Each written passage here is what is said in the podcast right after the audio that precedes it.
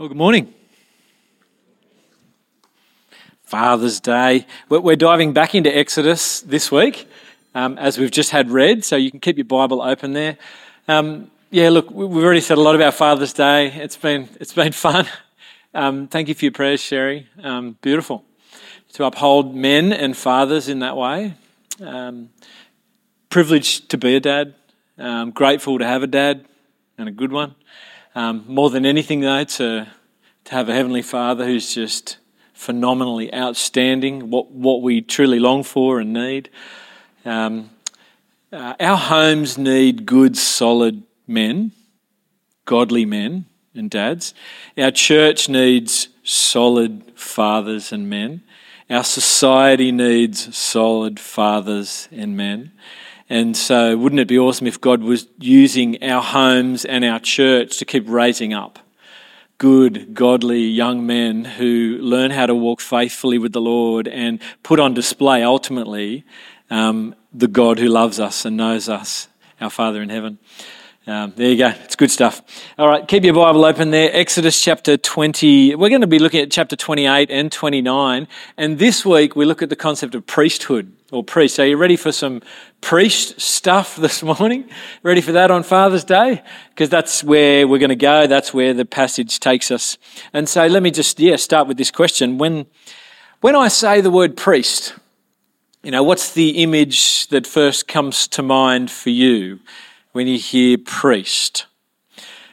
Um, I wonder whether it's um, a man in a robe, yeah, um, performing religious ceremonies. Maybe some of those ceremonies or rites are a little bit mysterious and magical.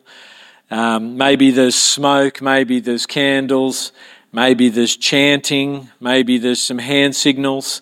Um, there's priests in all different religions. That might be what comes to mind for you when you hear the word priest. Um, but I want to bring to you this morning that the concept of a priest is actually quite basic. A priest, you, you could say, a key part of being a priest is to simply be a mediator. Do you know what that word means, mediator? Maybe some of you have had some mediation in your life, or you know people who have. Um, two different parties who are in disagreement sometimes need mediation to be brought together. Um, that, that's a priestly role, really, the concept of mediator. If I was to get out the front here, I, I was going to get people out, but I think we've already had a few people out the front here today, although you're looking at me like you want it. Um, if I was to act out um, the priestly role here, what I do is I put someone on this side of me here with their arms crossed, and another person over this side with their arms crossed, and I'd get one of you to come and stand between them and just try to get them to uncross their arms and bring one of their arms this way, one of their arms that way until they meet in the middle and they're brought together. That's the concept of mediation. That is what a priest does. A priest tries to bring together two disagreeing or warring parties. Yep. That's, that's really at the heart of what a priest is. Um, now, why would it be that we would need a priest? Why would it be that humans or God's people would need a priest in regards to them relating to God? Like, what, what does the priest need to do? Well, there's an issue between humanity and God that's a big enough issue that mediation is needed, and some pretty serious mediation. There's actually a serious issue between people and God. Um, there's a war between people and God. Um, it's not always so obvious, but that war is so real and so serious that a priest is needed. Now, the war is described in the Bible as sin. Uh, that's what causes the war between people and God. It's sin. And sin is the human condition, the heart condition that makes humans just want to reject the God who made them and rebel from the God who loves them and disagree with how he says to live. That's, that's actually warfare. It can be polite sometimes on the surface, but actually it's a serious issue deep down. There's war between sinful humans and their God. It's such a big issue that it puts a, a whopping big chasm between God and humans generally, um, and even God's own people. Um, and it's the kind of chasm that can't be fixed by humans deciding, well, let's just build a bridge and we'll get our way to God. No, we, we can't build the bridge. Um, what we need is a mediator to come between us and actually bring together the two warring parties. We need a priest. And this is what you see in Scripture. It's what you see through history, what God does in order to bring his people to himself. There's, there's the role of priesthood. Um, that helps it happen. So here's the um, here's here's where we're going to head this morning. I've got some images for you there. Um, and this is like the movement of priests in the scriptures. You start over here with the concept of a temple priest or a, or a tabernacle priest, which is what we're getting described for us here in Exodus chapter 28 and 29. But then the next priest who comes is Jesus. And then, but then we find ourselves today, us as Christians, in the role of priest or as a priesthood. So that's where we're going to land today. That's the movement we're going to take. And I hope you can follow follow me and come with me.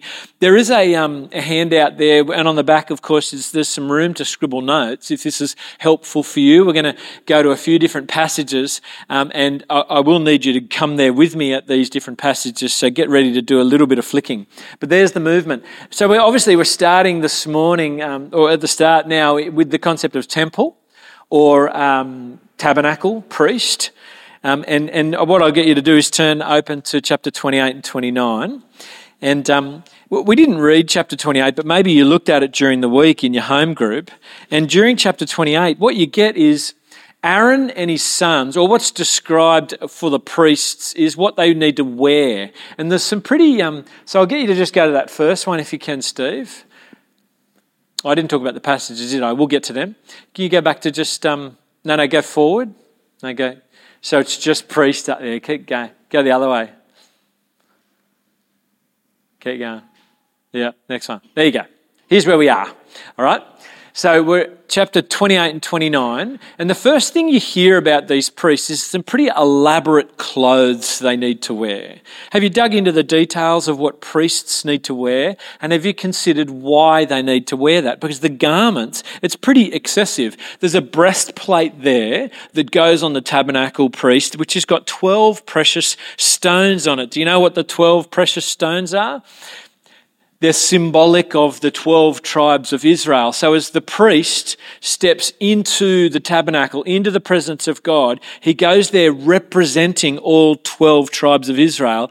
He goes there on behalf of God's people. Someone needs to enter on, behalf of God's people, and that's what the priest does. He comes wearing those precious stones, representing all of God's people.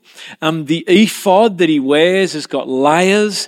There's extravagant fabric and ornaments and it's actually got the names of the tribes embroidered onto the, the, um, the ephod as well.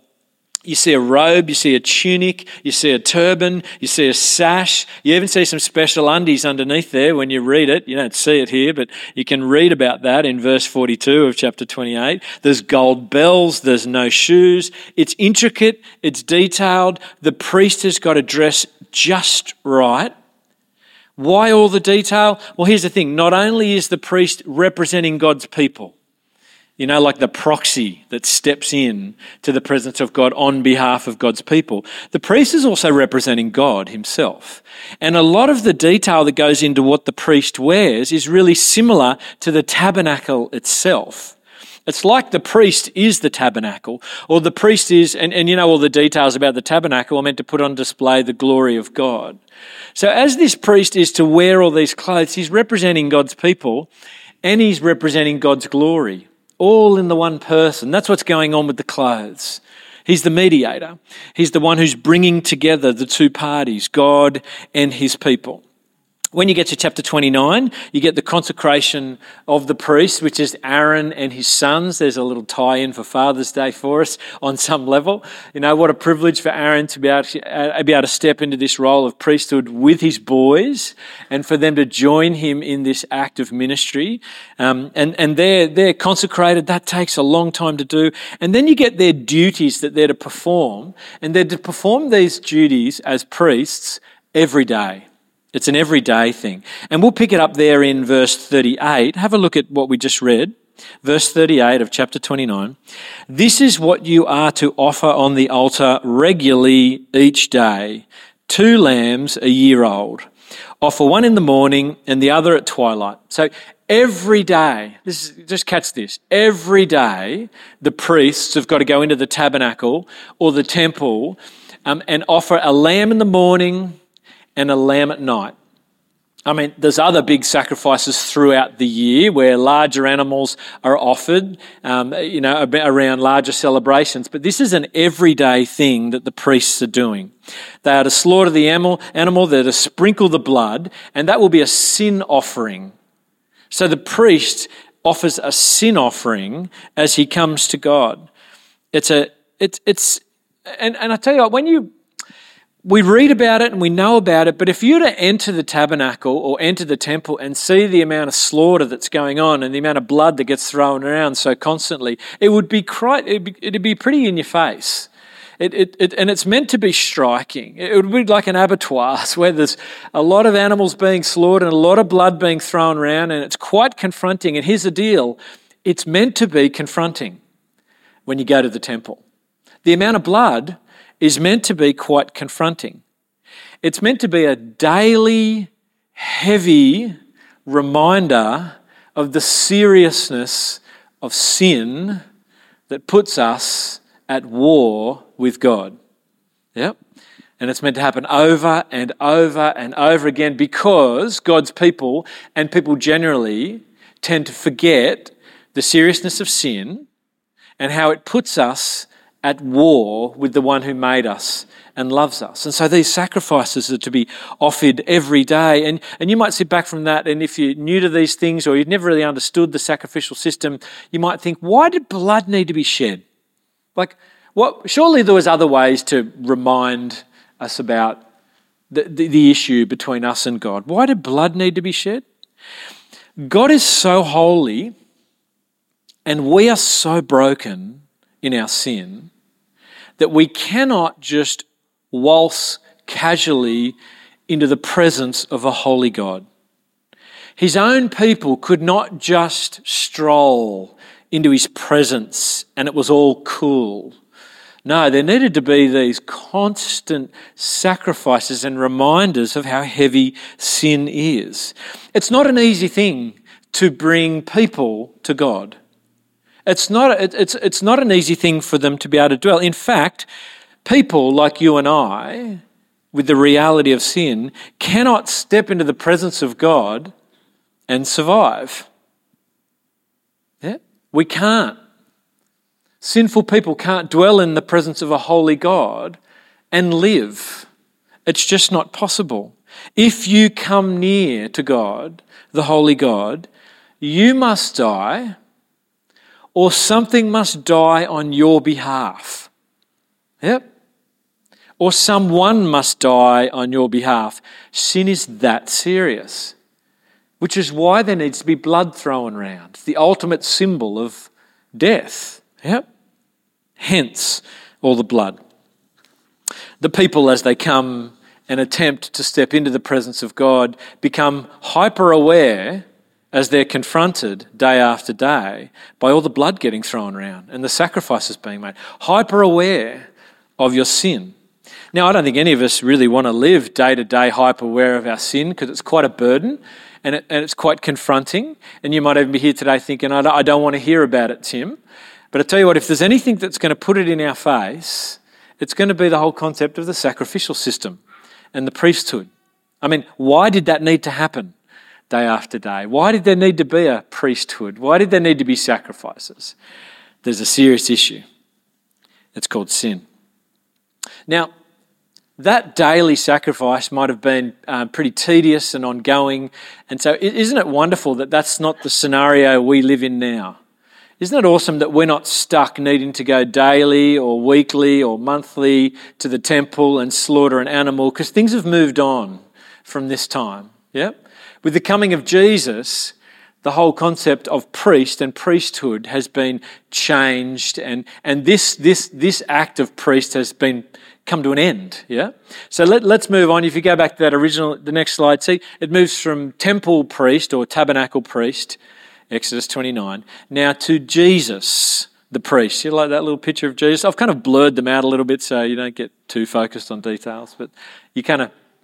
Yeah, have you ever Googled Jesus pictures? It's a, some funny pictures there, yeah? Anyway, that's a little picture I found. Um, there's Jesus. Now, why would you call Jesus the priest? Like, do you consider him to be a priest? Have you ever considered him that way? Um, and, and if you haven't, then would you turn to Hebrews chapter 10 with me and have a look at how Hebrews chapter 10 describes Jesus? I'll flick there as well. Hebrews chapter 10. In fact, what you, what you discover is that Jesus is not simply the priest, he's also the sacrifice, which is why he is the ultimate priest. Hebrews chapter 10, um, it's before James, there it is, found it. We're going to look at just a couple of verses here in chapter 10. Um, and we'll, we'll actually go from the beginning of chapter 10 and we'll start there in verse 1. Have you got it there in front of you? this is looking back at the sacrificial system, you know, summarized by the word law. The law is only a shadow of the good things that are coming, not the realities themselves. For this reason, it can never be by the same sacrifices repeated endlessly year after year make perfect those who draw near to God. Just pause there for a minute. Um, the new thing comes with Jesus, and this is reflecting back on the old. Um, the old priesthood is a shadow of what's to come. It's just a preview of what's to come. And when Jesus comes, what's really made obvious here is that these sacrifices that are made endlessly year after year, they cannot make perfect those who draw near. So if you look back at the sacrificial system and you think um, that that actually dealt with sin, we get reminded here, no, it never did. Those sacrifices didn't deal with sin. They were just meant to make God's people aware hyper aware and remind them about the reality of sin. If they did deal with sin, then why did they need to keep being offered time and time again? That's what it goes on in verse 2 to say. Otherwise, they would have stopped being offered. For the worshippers would have been cleansed once and for all, and would have not had would not and would no longer have felt guilty for their sins. So, so the sacrifices that happened every day didn't actually remove sin. Yeah, it didn't didn't work. But those sacrifices are an annual reminder of sins, daily and annual. Yep, a reminder, not actually the solution. It's impossible for the blood of bulls and goats to take away sin. And then you get to verse 5 Therefore, when Christ came into the world, and, and you've got a quote here from Jeremiah and Psalm that's together, and, and here's what Jesus says as he comes well, he, he quotes this in some level through his ministry sacrifice and offering you did not desire. In other words, he's saying to God, You're not wanting us to continue in this sacrifice and offering that we've been in. He says, But a body you prepared for me. So there's your first clue about how Jesus, this new priest, is going to offer a different kind of sacrifice. He says, You don't want me to continue with those daily sacrifices, but you've given me this body. You've prepared this body for me. And this is going to be key to my new priestly role. With burnt offerings and sin offerings you were not pleased. Then I said, Here I am. It is written about me in the scroll. I have come to do your will, my God. That, that line, Here I am, is beautiful. There's Jesus, God the Son, in full submission um, before the Father, coming to earth in his new priestly role and saying, Well, here I am. This body is what you've prepared for me um, and I'm going to enter into and fulfill and bring an end to the sacrificial system, what I'm about to do. Now, he, kind of repeats himself there in verse 8. Pick it up in verse 9. Um, then he said, Here I am, I have come to do your will. He sets aside the first to establish the second. And by that will, we have been made holy through the sacrifice of the body of Jesus Christ once for all. So there, there's the kicker. There it comes. As Jesus comes, what is the sacrifice that he offers? It's not lambs day after day. It's not bulls. It's not goats. He actually hands over his own body. And that is what is sacrificed for God's people that puts an end to the temple sacrifices and an end to the tabernacle sacrifices. Um, read on, verse 11. Day after day, every priest stands and performs his religious duties again and again. He offers the same sacrifices which can never take away sins. But when this priest, you can underline those two words, but when this priest, this is Jesus, the new priest, when this priest had offered for all time one sacrifice for sins, he sat down at the right hand of God, meaning done, finished. No more sacrifice needed. When Jesus offered himself and had his blood shed on the cross, it was the final one, the finished work, the one actually that takes away the sin. And so here's Jesus as the priest the ultimate priest, offering his body as the ultimate sacrifice. You, you don't find a priest like this in any other religion in history anywhere in the world. There's no priest that offers himself as the sacrifice, only in Christianity. Only in the Bible do you get God's Son coming as the priest and offering himself as this ultimate sinless sacrifice. Yeah? It's amazing. It's absolutely amazing. We read on. Um, and um, da, da, da, right hand of God, verse 13. And since that time, he waits for his enemies to be made his footstool. Look at verse 14.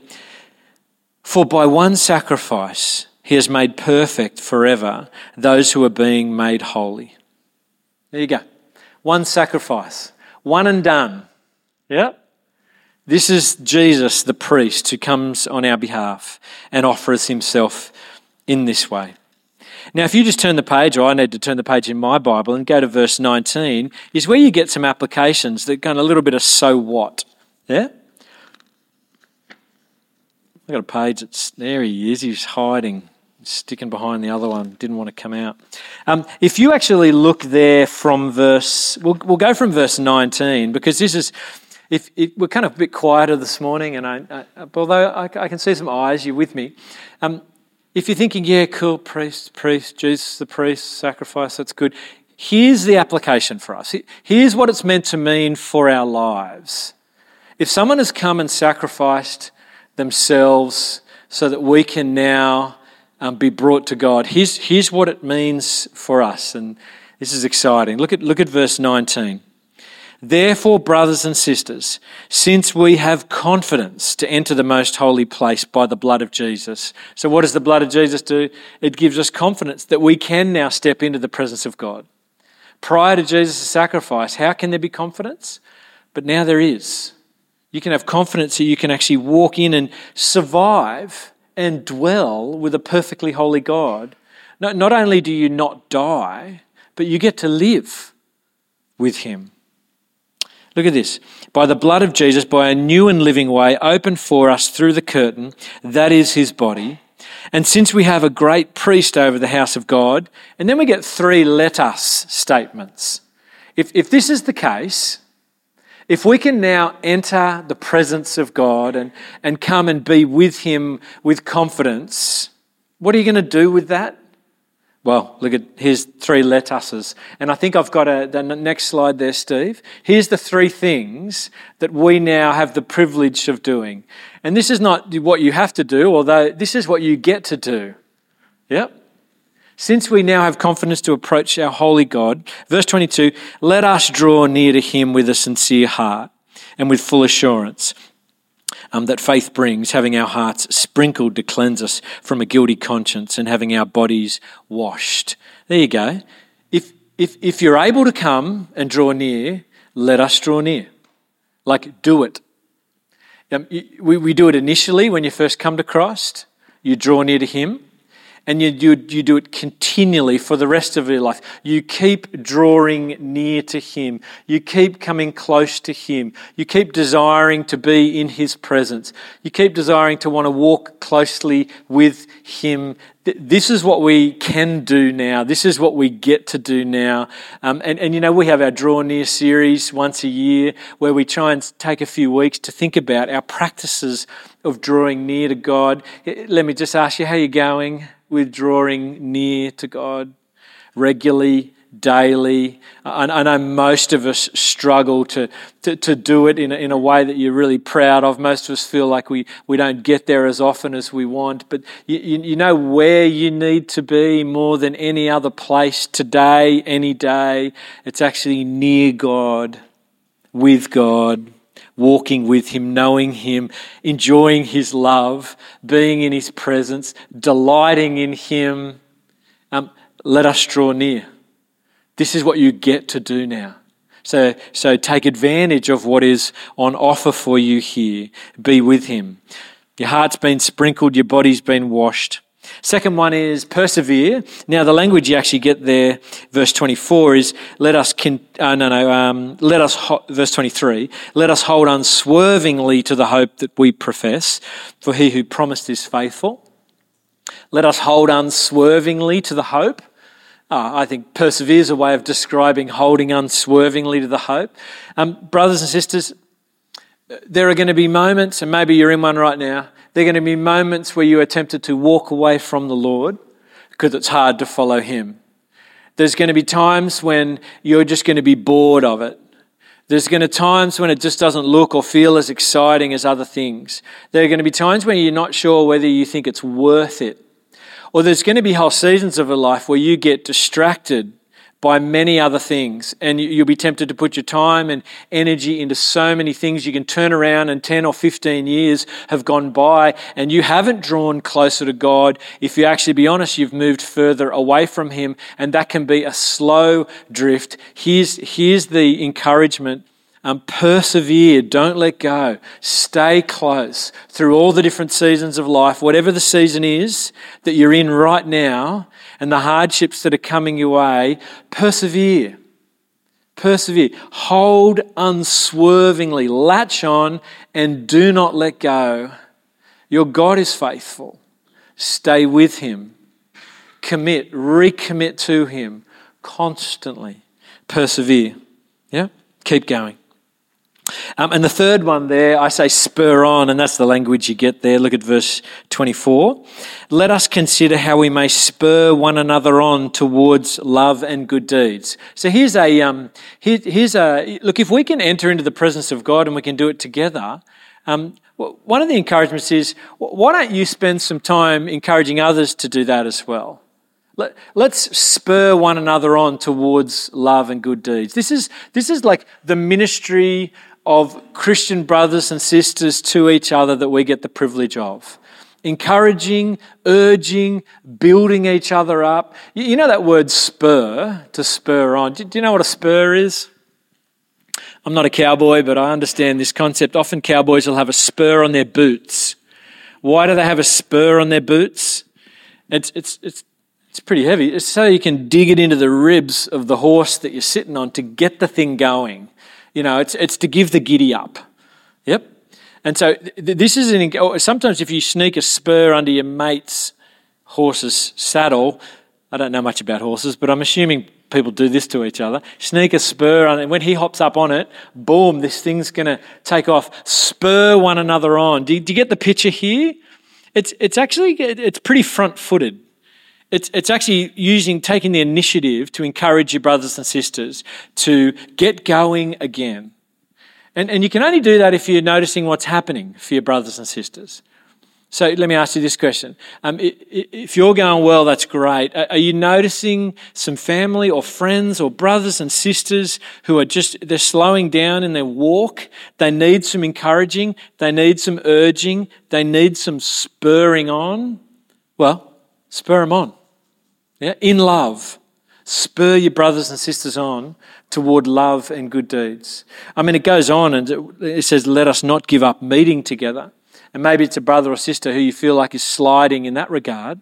It, and it's one thing to kind of notice it, and it's another thing to start praying about it and actually and, and ask, what could I do about this? Yep. This is our ministry to each other, to spur one another on. Yep. Um, and I've actually um, yeah, there's some commands that come from that. Now we're going to move from temple to Jesus to us.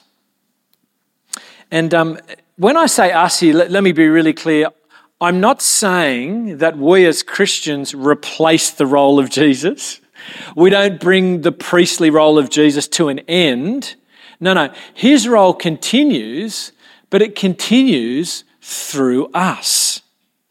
Have you ever considered yourself to be a priest? Because we get some language in 1 Peter chapter 2 that's really worth noticing and considering and allowing it to shape your identity. Um, turn to 1 Peter chapter 2. It'll be just a few pages to the right if you are in your Bible. 1 Peter chapter 2. This is one of my favourite chapters, chapter 2 of 1 Peter.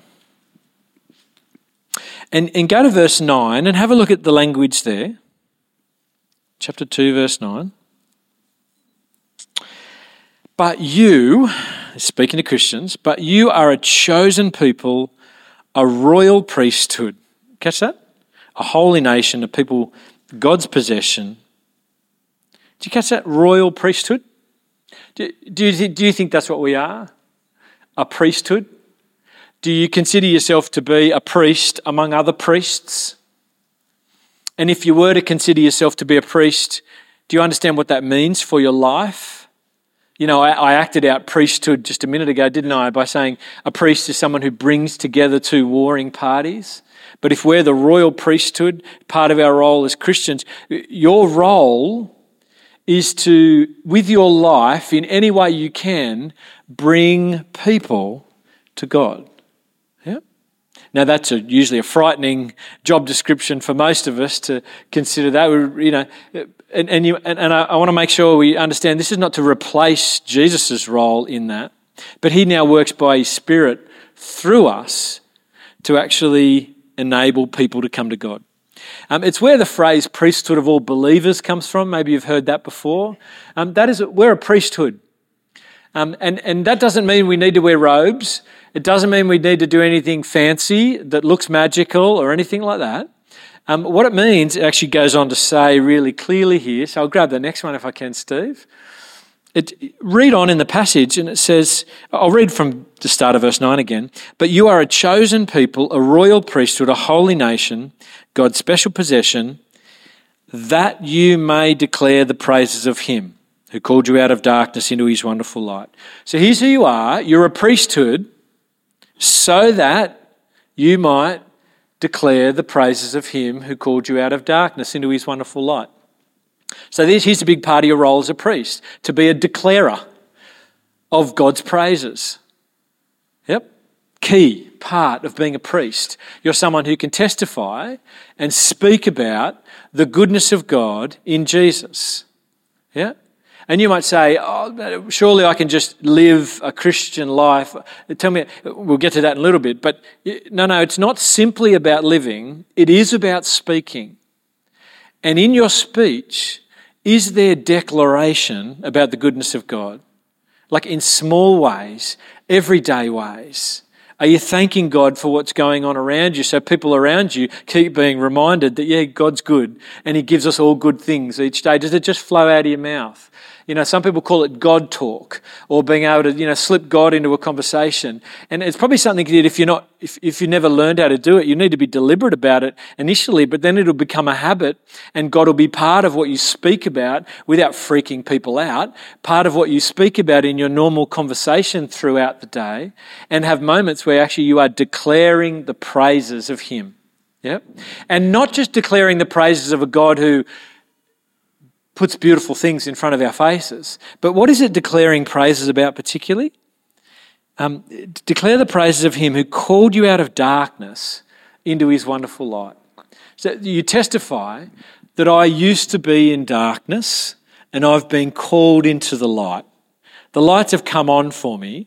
My life has been changed, and I can't help but to, to declare the praises of the one who did all that work to bring me. Yeah? So that, there's a key part of you being a priest, is to be someone who opens your mouth. And I don't know whether recently you've had opportunities um, and, and, you, and they were there begging, um, but you pulled back in what you said. You kind of, you just weren't sure how to say it or you were worried about what they think if you said it like that.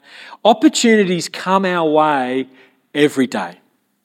And it doesn't matter the setting that you're in. And if you find yourself thinking, yeah, I just I missed a great opportunity there, don't just get stuck in shame and go, I'm terrible at this, I'll never be good at it. There's another opportunity coming this week. Yep. There's another one coming. And you're a priest. And he calls you to declare his praises, the praises of his goodness. What a privilege to be able to speak about the praises of someone else. Yep. This is your opportunity. Will you take it this week? Declare his praises. But of course, it's not simply declare his praises, it's live an authentic life as well, which is my way of describing what, what it goes on to say here. Um, look at verse 11. Dear friends, I urge you, as foreigners and aliens, to abstain from sinful desires which war against your soul. Live such good lives among the pagans that though they accuse you of doing wrong, they may see your good deeds and glorify God on the day he visits. So I had that verse on, on my wall as a teenager for years and years, or maybe later teenager, early 20s, because I'm like, this is, this is what I need to hear. I need to abstain from sinful desires which war against your soul. You will have desires that are not good. We live in a world that says, follow the desires of your heart. The Bible will say, be careful which desires you follow. In fact, whatever you do, don't simply follow the desires of your heart whatever you do, do, do not simply pursue the dreams that happen to be there in your heart because some of them are sinful. You're broken. So don't just follow your desires. And what does it say there? It says, um, abstain from sinful desires because they war against your soul. In other words, your soul's relationship with a good God. Um, sinful desires war want to break up your relationship with God. So be very careful how you live. You don't simply be a person who speaks. In fact, if you've come across a person who loves to talk about Jesus all the time, but their life does not reflect what comes out of their mouth, you learn really quickly to stop listening to their words. Yep. Be a speaker and have a life to back it up. Notice the desires that are sinful and do not follow them. Do not obey them. Be careful which desires you pursue. Live such good lives among the pagans that though they accuse you of doing wrong, they may see your good deeds and glorify God on the day he visits. Live such good lives among the pagans. And there's an encouragement, isn't there, to not, not to um, hive off into a holy huddle up on a hill and form a little Christian commune where you don't have any connection um, with the pagan or the secular world. No, no. Live good lives among the pagans. Yeah? Yeah, yeah. We, we, we are to be in the world, not of it, but in it. Yep. Live good lives. Not just generally good lives, but lives that are honoring to God, obedient to Him. And do it among your friends and family that don't know Christ. And when you live that way, there'll often be backlash, there'll often be criticism. And that's what it says, isn't it? Live such good lives among the pagans that though they accuse you of doing wrong, following Jesus and living for Him, living an authentic life for Jesus, will cause some of your non Christian friends and family to accuse you of doing the wrong thing. It will. If you stand with God in His views on marriage and sexuality and what to do with your money and how to do family and a whole range of other things where there's really clear commands, if you side with God and live that way, there will be people who accuse you of doing wrong. Our society's kind of gone that way really strongly. It used to be people just thought we were a bit different or whatever. Now they will accuse you of doing wrong, of doing harm. Yep that Christians are the problem living like this. But, but look how it goes on. They'll accuse you of doing wrong, but where does it go? But they'll see your good deeds and they'll glorify God on the day He visits. There's hope for our friends and family who don't yet know Christ. And the hope comes from them hearing the gospel and then seeing it lived out and even though it might be disturbing for them, there's hope that they can actually see truth in it and then in the end glorify God on the day he visits. You tell me, how does a pagan person, which just means someone who worships anything apart from the one true God, yep, how does a pagan person go from um, being a pagan to being someone who glorifies God on the day he visits, which is the final day, Judgment Day. How do you go to glorifying him? Well, they've, they've become a follower of Jesus. Yeah? They've become a Christian, and you, as a priest, has played a role in that. Yeah? What a privilege this life is that we get to live. You know, what Jesus has done to make a way, and our role to live like this in the strength of the Holy Spirit and to be mediators, allowing people to come to God. You know, we, we pray and we ache for people who don't yet know Christ. Um, what a privilege to be able to live this way. Um, I'm going to pray a prayer now, which is a prayer to ask God to use us as priests um, and um, give us encouragement when we feel discouraged about it. Um, but wouldn't it be wonderful if God continued to use us really effectively as priests to bring more and more people in the area where we live to come and be with God, meet with Him? Let me pray. Father, thank you for sending your Son Jesus to be the ultimate priest and to offer the ultimate sacrifice to bridge the gap between sinful humanity and you in your perfect holiness. Thank you so much that a way has been made so that we can now, by faith and trust in Jesus, enter confidently into your presence. What an incredible privilege. Lord, would you help us to see the privilege and draw near constantly in our life? Would you help us persevere with you until the end? And would you help us to spur each other on and see the role that we can have in building up and encouraging each other? And Lord, to see that you now call us a priesthood and give us this responsibility of mediating between a holy God and people. What a privilege! What a privilege. Lord, would you help us to live as priests who speak and declare your praises? And would you help us live as priests who have authentic lives to back up our words?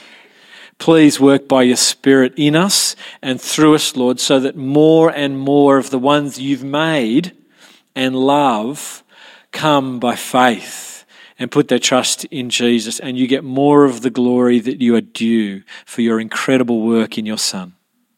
We pray this in the name of Jesus. Amen.